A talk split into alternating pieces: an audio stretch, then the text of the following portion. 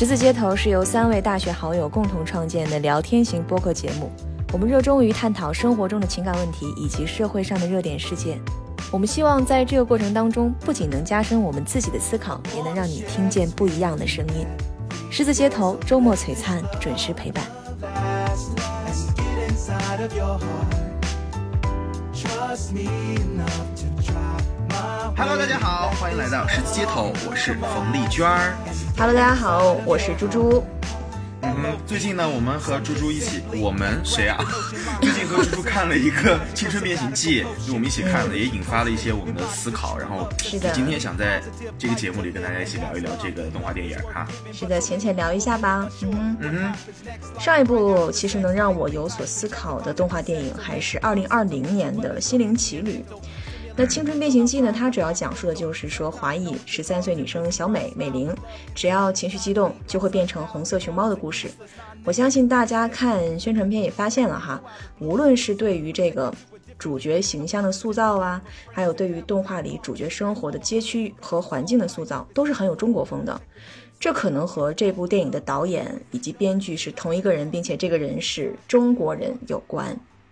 完全正确，好吧？嗯咱们就是也是浅浅查了一下资料啦。当然，这个 这个肯定要做的嘛。对对对，就是这个导演呢，就他的名字叫做石之宇，嗯她也是第一位在皮克斯长片中担任单独导演的华裔女性哦，各位，哇哦就就是中国人哈，真的可以说是代表性的，其实。是的，完全是。嗯，石之宇是一个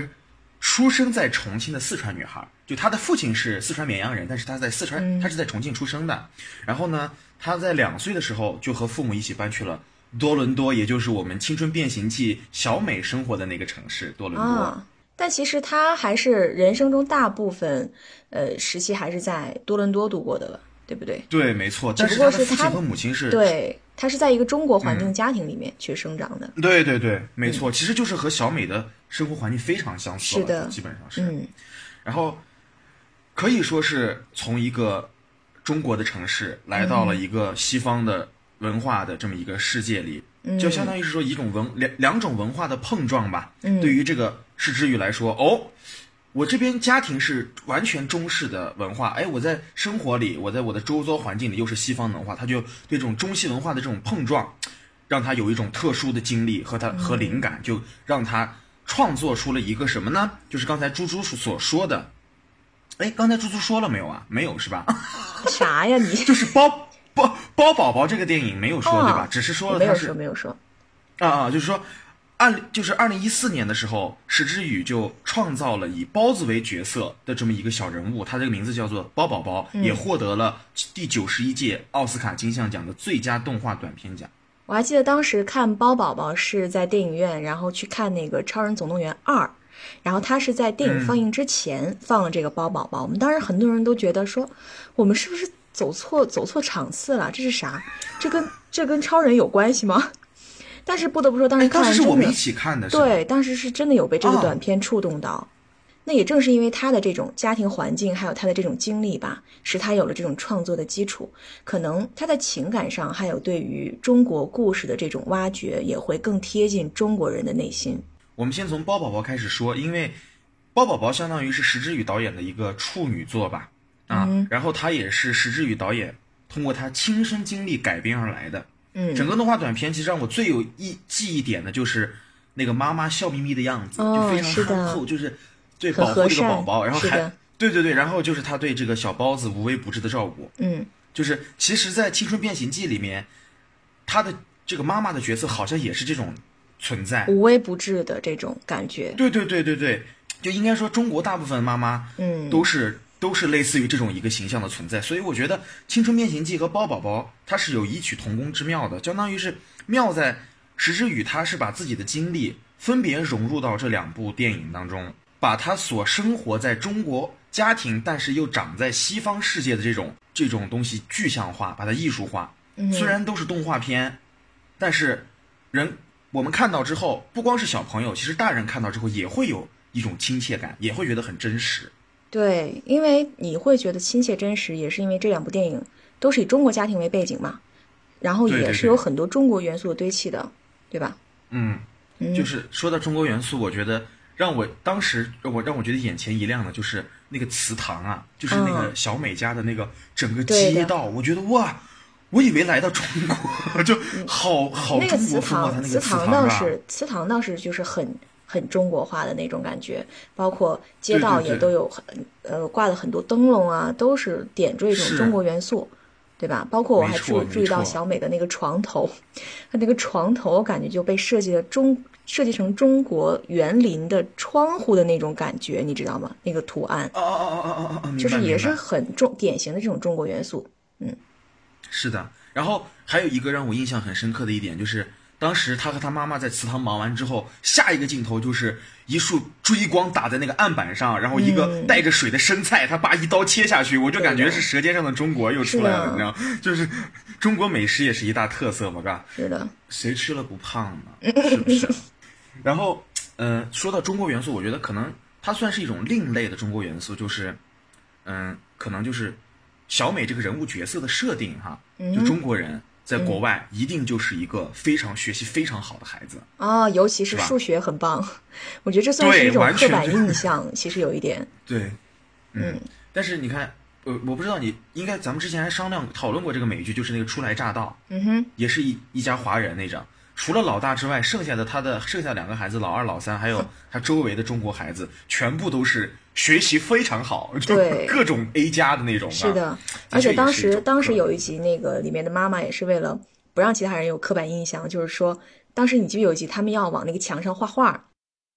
画小嗯孩子的插图，然后就说啊不可以是单眼皮，呃中国孩子也有双眼皮的。对，然后还就是说，我们不是所有人就数学都很好啊，什么什么什么什么的，对，是是是就是是。努力在纠正外国人给我们中国人的这种刻板印象。嗯哼，没错，其实对于中国元素的挖掘之外，我觉得除此之外，嗯，我们也发现了很多典型的这种相处的模式。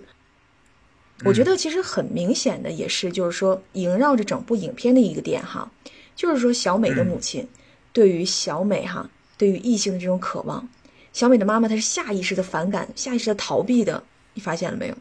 比如说小美的母亲发现了小美画那个帅哥的那个漫画，然后她就直接就觉得是那个帅哥在勾引自己的女儿，然后包括小小美想要去看那个呃那个剧那个 City Boy 的演嗯唱会、对，哎叫 City Boy 还是 Four Town 啊？还叫 For 什么？啊，我记得他们是有一个 For 什么的一个演唱会啊，反正叫什么，反正就是那几个五个帅哥的那个演唱会。对小美的母亲就坚决否定的态度，就可以说都印证了，就是说，嗯，印证了这一点。包括小美感觉也也感觉到，就是说母亲好像不喜欢自己去喜欢男生，对，所以说当时对对对对对呃，她不敢说自己追星，她都是瞒着的、兜着的在那。是的，而我觉得这也是很多中国家庭的一个缩影吧。中国人，尤其是老一辈儿，他们的那种情感是很很很内敛的，而面对孩子的那种呃这方面的成熟，他们一个可能觉得不好意思，再一个也是因为在他们小的时候，他们这个意识觉醒的时候，他们的父母就可能我们的爷爷奶奶那一辈儿，对于我们的父母这种觉醒，他们就是采取一刀切的方法，认为这是错误的，是邪恶的，就应该被扼杀在摇篮里面。这也是为什么很多中国家长对于说早恋这个问题态度永远是那么坚定，因为永远是有一种传统的内核在的。我觉得，嗯但是其实就像猪猪说的啊，只是一部分人，对吧？确实是一部分。我身边也有一些个例，真的，嗯一些特例。就我就是那个个例，哦，怎么说？就是说我的妈妈对于我的这个早恋问题的看待还是非常的开明的，她甚至就是我觉得挺好的。对她有一段时间就是应该是高中的时候吧，她甚至就说：“哎，谈恋爱了吗？”我说：“妈妈，你在说什么呀？你在干嘛呀？”这说不得哈，说不得。嗯，然后就他倒是我们俩，我们倒是很热衷于有时候去探讨这个问题，但是现在就是算了，现在就是拒闭闭口不谈啊，坚决不谈。反而现在不谈了，当时谈的还蛮热烈对的。对对对对，我还记得之前黄磊有一个采访，就是说如何看待如果说以后多多早恋了这个情况，就是他女儿大女儿早恋这个情况。嗯，当时黄磊我觉得他的想法还是挺独特，我觉得是挺好的，就是说早恋这个形容词就不对，怎么说呢？就是说我们为什么嗯为什么一定要就是说把它带上一种贬义的色彩。他的那个原话是什么我不记得了，但是他想传达利益就是说，嗯，小年轻在正值青春的时候，十五六岁的年龄，相恋是一件很美好的事情，为什么要把它冠上所谓的早恋这种形容呢？嗯，这种带有贬义的这种概括。所以说他的想法就是说，如果说以后他的女儿谈恋爱了，呃，那他会很支持，也希望他女儿能够在保证自身安全的情况之下，能够去沉浸在享受在自己的这段恋爱关系当中。嗯哼，我觉得这个还是挺好的，对，因为有些父母可能防防自己的孩子早恋，就像防贼似的。对我觉得，呃，父母也扭曲了，孩子也扭曲了，我觉得甚至，这就不好了。我觉得，而且我觉得就是可能女生来说，父母更看重这个问题，对的，总总感觉女孩要吃亏嘛，对吧？嗯，嗯，所以我觉得这种有这种印象在。对，就所以我觉得黄磊的那个想法应该是要提倡的，就是嗯应该是不错的一个想法。但其实这个前提就是在呃，父母要做好这个引导，不然的话对很可能女孩子也无论是男孩子女孩子吧，也可能会走歪路、走弯路。误入歧途。其实除了刚刚猪猪说的那个之外，我觉得还有一个就是对于立夏的看法，就是可能我说反而还还有点有点搞笑哈，但是当时的确这个点对我来说还蛮印象深刻的，就是当时小美刚第一次变身，然后她去厕所里慌慌张张的，他妈就猜，对吧？一顿一通乱猜之后，哎，感觉他妈猜中了，其实根本没有嘛，对吧？是的，反而这种生理问题上，就我们当然不知道国外的父母是什么样，但是中国的父母，尤其是父亲这个角色，我觉得可能是大部分的父亲都是在逃避，因为在规避这件事就就感觉能少碰就少碰，就让妈妈来解决这个问对题，对吧？是的，就是电影里也有很有很细节的镜头，就是小美刚刚变成了嗯红、红色的熊猫之后，小美的妈妈就在门口很着急嘛，对我们刚才说的，就觉得她来了。嗯本来呢，就是这个父亲本来想想朝向他们走的时候，一下子一个调转方向，立刻就是跑走了，是的蹑手蹑脚的离开了，对吧？就是对，感觉要逃离这个画面，就感觉像现实中父亲要那个逃离这个，逃避这个话题一样，对对对就感觉这种这种事情就他就不应该在的那种感觉对，觉。就还是很中国的，我觉得这个，嗯，我觉得这个细节拿捏也挺准确的。嗯不过这个尴尬确实在啊、在我身上也发生过。啊，就是因为，嗯，比如说，因为你像初中，初中体育考试，嗯然后因为体育考试，你不可能说因为你的身体状况去推迟你你的这个考试嘛，嗯那怎么办？我们也知道女生在呃这个这个期间是不能够剧烈运动的，因为可能是对身体有损伤的，甚至会可能会造成黄黄体破裂嗯等不好的这种情况发生。就为了避开这个时间段，啊，大家也都是使出浑身解数了。其中有一个，呃，方法就是吃那个避孕药，嗯有一种那种我忘了那个药叫啥了，反正就是白瓶的，吃那个避孕药。就，但是有的时候你知道，像我们家，我要我是又被提醒的那一个，而有的时候呢，嗯，爸爸就开始打手语了，嗯嗯嗯 不是，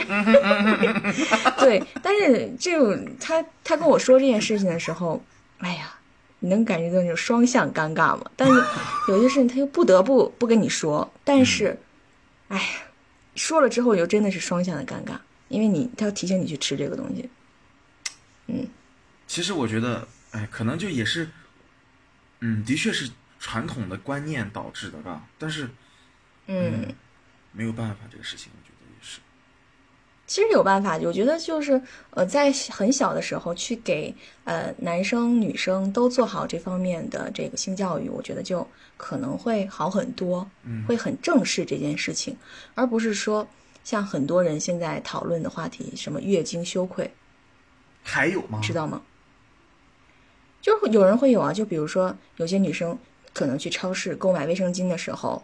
就很小心翼翼，像就是 东躲西藏，而且现在很多超市，呃，那些收银员，一些小超市啊，可能看到你你购买了这些卫生卫生巾或者卫生棉什么的，他会下意识给你拿一个黑色的塑料袋儿。啊，这个我记得，这个我有印象。为什么？对，因为我帮我妈买过，嗯哼，就是她的确给我给的是一个黑色的塑料袋。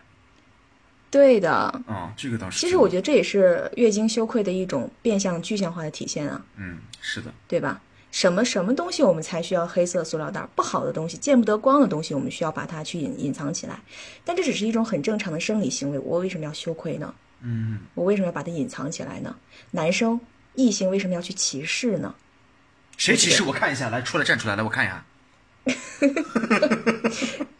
给我打入打入地牢。永世不得翻身。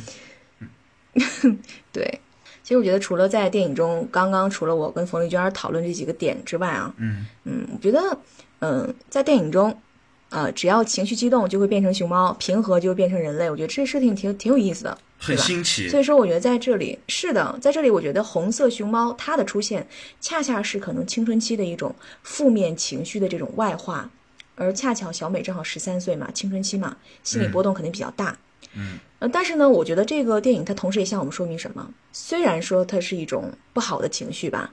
然后编剧也很直观的让我们看到了，原来带着这种所谓的不好的一面，我们也能和周围的朋友相处的很融洽、很和谐。嗯其实这个设定我是可以理解的，也很好理解。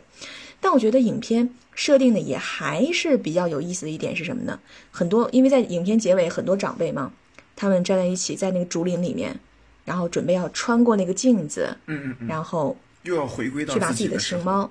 对，把熊猫封印起来，回到现实世界。其实他们年轻的时候哈、就是因为可能种种原因吧，选择去控制住自己的熊猫，去控制自己的行为。但是呢，在影片结尾的时候，他们其实有重新选择的机会的，他们也可以去释放自己的熊猫，但是他们没有，他们还是非常坚决的踏过了那面镜子，去选择了封印熊猫。这又怎么去理解？是不是也可以理解为说，长辈们在年轻的时候，因为受到社会、受到父母的约束和要求，不得不去掩盖住自己所谓的不完美的那一面？嗯，至于为什么在影片结尾处明明可以选择留下，但却没有留下熊猫，我觉得可以用小美姥姥的一句话去解释。嗯，当时在影片结尾的时候，嗯，有一个亲戚就很诧异的去问姥姥说：“美玲难道要留下她的熊猫吗？”然后这个时候，姥姥回答说什么？她说：“那是她的生活。”我觉得不留下熊猫，也是姥姥和这些亲戚们他们选择的生活，这是他们的选择。所以，我们是不是可以用中立的眼光去看待这部电影所传达出的一个想法？就是说，你可以去选择释放你自己的另一面，你也可以将它隐藏起来。重点是哪种方式才是你，哪种选择成为了你，而不是说我把它释放出来是错的，或者说我把它隐藏起来就是错的。对，没错。这是更，我觉得更这是更中立的一种去看待呃编剧给我们塑造的这个情节。嗯，我觉得说的挺好的，就是，嗯，我听你在说的时候，我也在想，嗯，大影片大部分都有很大的一段在描述美玲如何运用她的熊猫去赚取那个演唱会的门票嘛。就我觉得这一段就是是她和她自己和解的一个过程，就她是的，慢慢开始接受自己不好的那一面。对她她学会控制这个东西，嗯。就是当他完全已经掌握的时候，他就不害怕这个东西会失控，所以他最后选择了嗯这个、这一个方式哈。就看完这个、嗯看完这个电影之后，我们再回头看石之宇的两石之宇的两部作品哈，就是《包宝宝》和《青春变形记》。包宝宝嗯一个短片啊，可能就十十分钟吧，五、分钟，嗯、一个非常小浓缩的一个影片，但是也包含了一些石之宇导演的一些呃内核的想法。就比如说有一个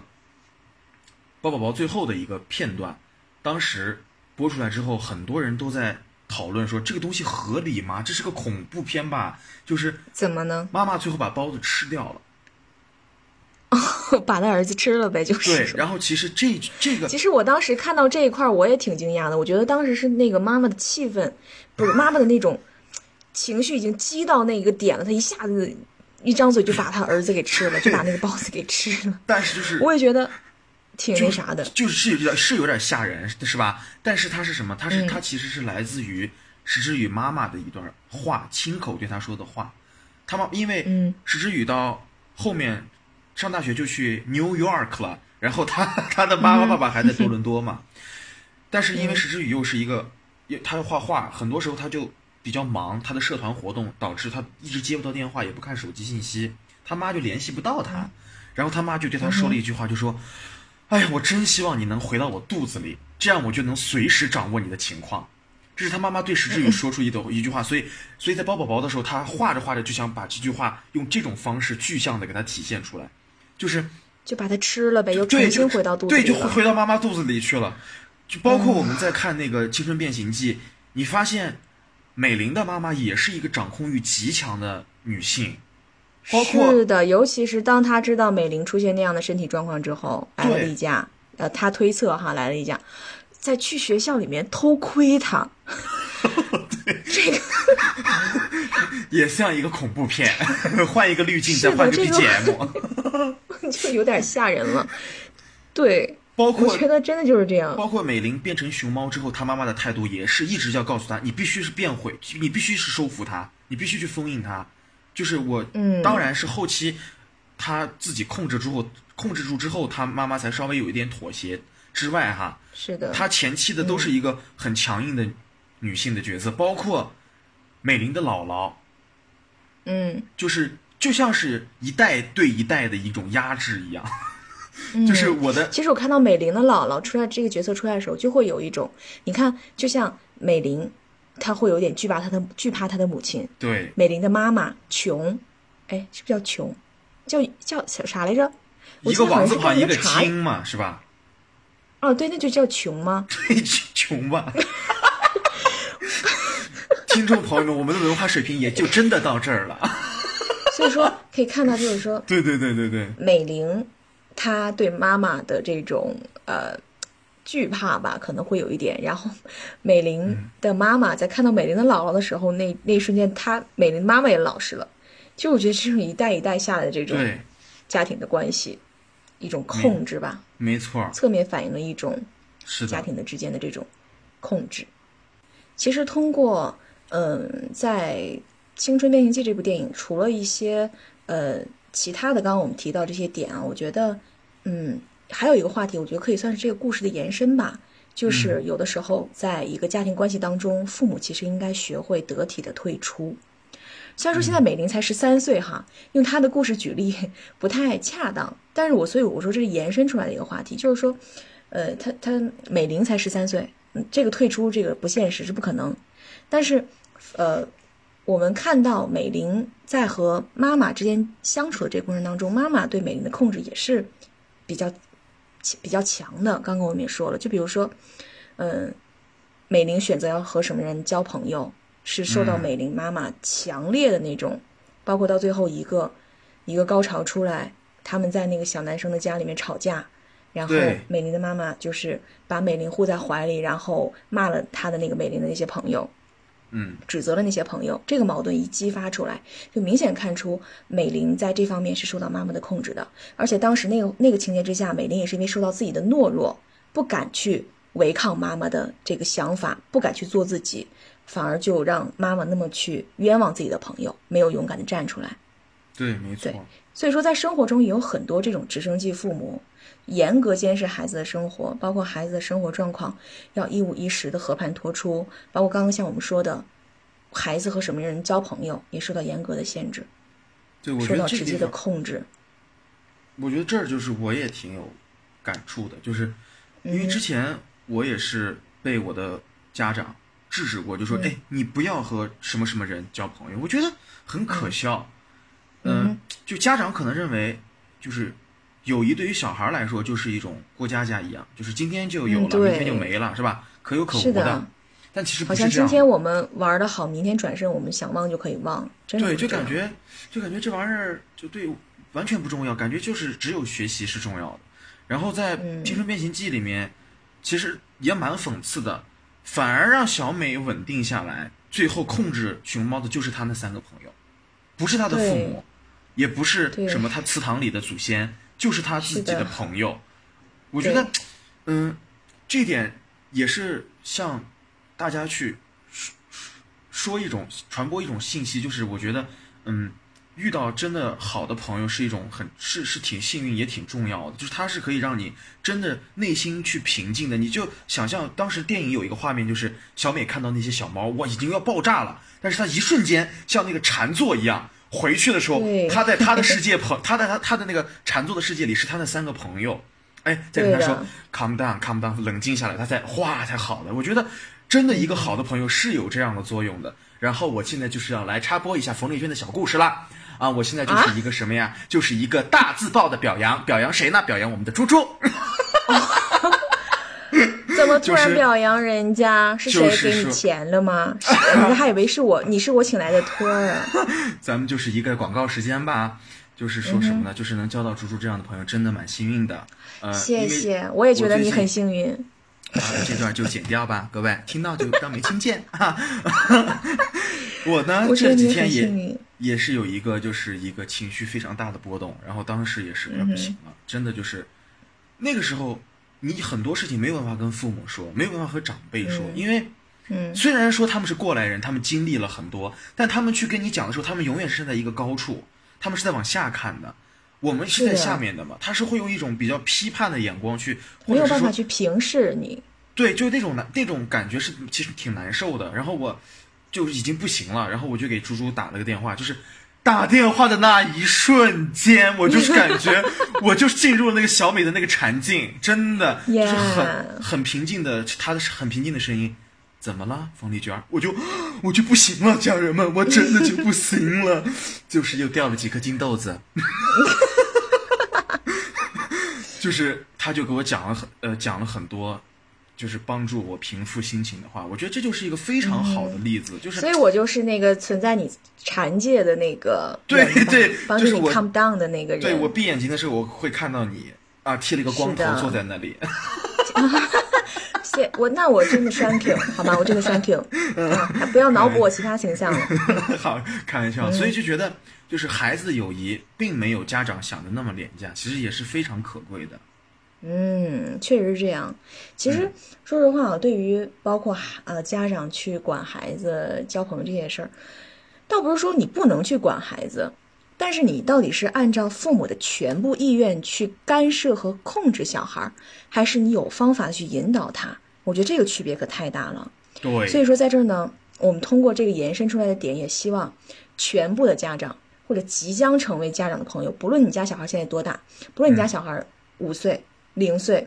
在你肚子里，或者说你家小孩已经三十岁了，不论多大，有一个我们还有这样的听众吗？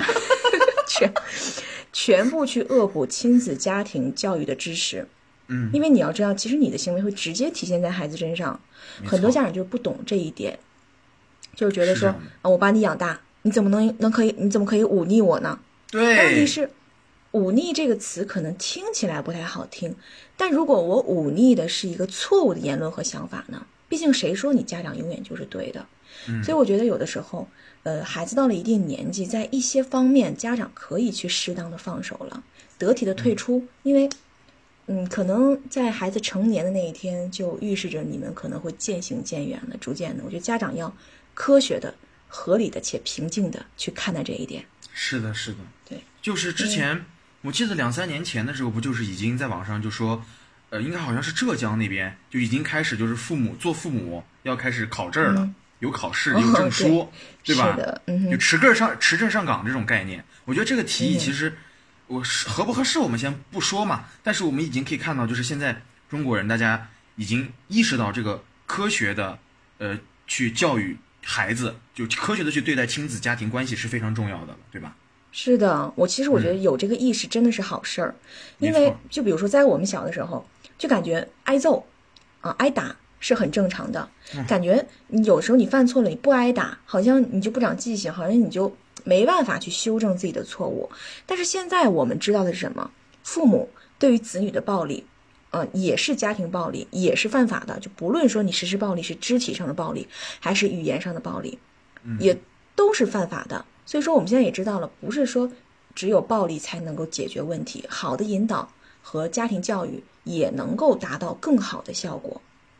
对，没错，就是嗯其实我觉得像到我们这一代，包括我们可能哥哥姐姐们，他们真的就是已经非常开始非常重视亲子关系，开始去听各种各样的课吧，就是包括和孩子相处也是慢慢的像这种亦师亦友的这种感觉。所以，嗯其实我觉得总的来说，这部电影其实还是很推荐大家去看的。虽然结局嗯还是比较、呃理想化，就是最后大家大团圆啊，我永远和你和解，嗯对吧？啊，冰释前嗯嫌，对。但是不得不承认啊，的确是有外国意识容意识形态在的，但是还是推荐大家去看，对吧？对，但是编剧他也是从一个中国人的视角嘛，啊，虽然说是是一个在国外的环境长大的中国人的视角，让我们窥视到了一些可能之前没有在国际动画荧屏上出现过的这种多元的中国家庭关系，也让我们对于我们当下的一些家庭观念有了一些自己的思考。是的，嗯所以在这儿我们就非常再一次强烈的把它推荐给各位哈，而且嗯我觉得里面呢就是一个非常讨喜的一个东西，就是这个小美变身之后的人物设定是一个红色的小哦，它那个熊猫，红猫太安逸了，我就好想抱抱它。我透过那个屏幕，真的那个毛肯定百分之百巨软。真的我就像那个像那个他那个韩国的那个呃闺蜜一样，想抱着她这样子耍，真的是非嗯，常想耍，真的，对，而且包括他们就是看到可爱的东西，那个熊星星眼，你有注意到没有？有就是所有人哦那个眼，对，惊一下，这个你这个这个形容太贴切了，就是惊一下，太可爱了。太可爱了我觉得这个这个设计是很有爱的，挺好的，推荐大家去看。嗯 yes 嗯，那就这样，我们下期节目不见不散。啊，哇，这期节目好快，我感觉大家聊得好开心哦。浅聊一下嘛，给大家推荐一下。嗯，好嘞，那就不见不散喽，拜拜，下期节目再见。下期节目再见。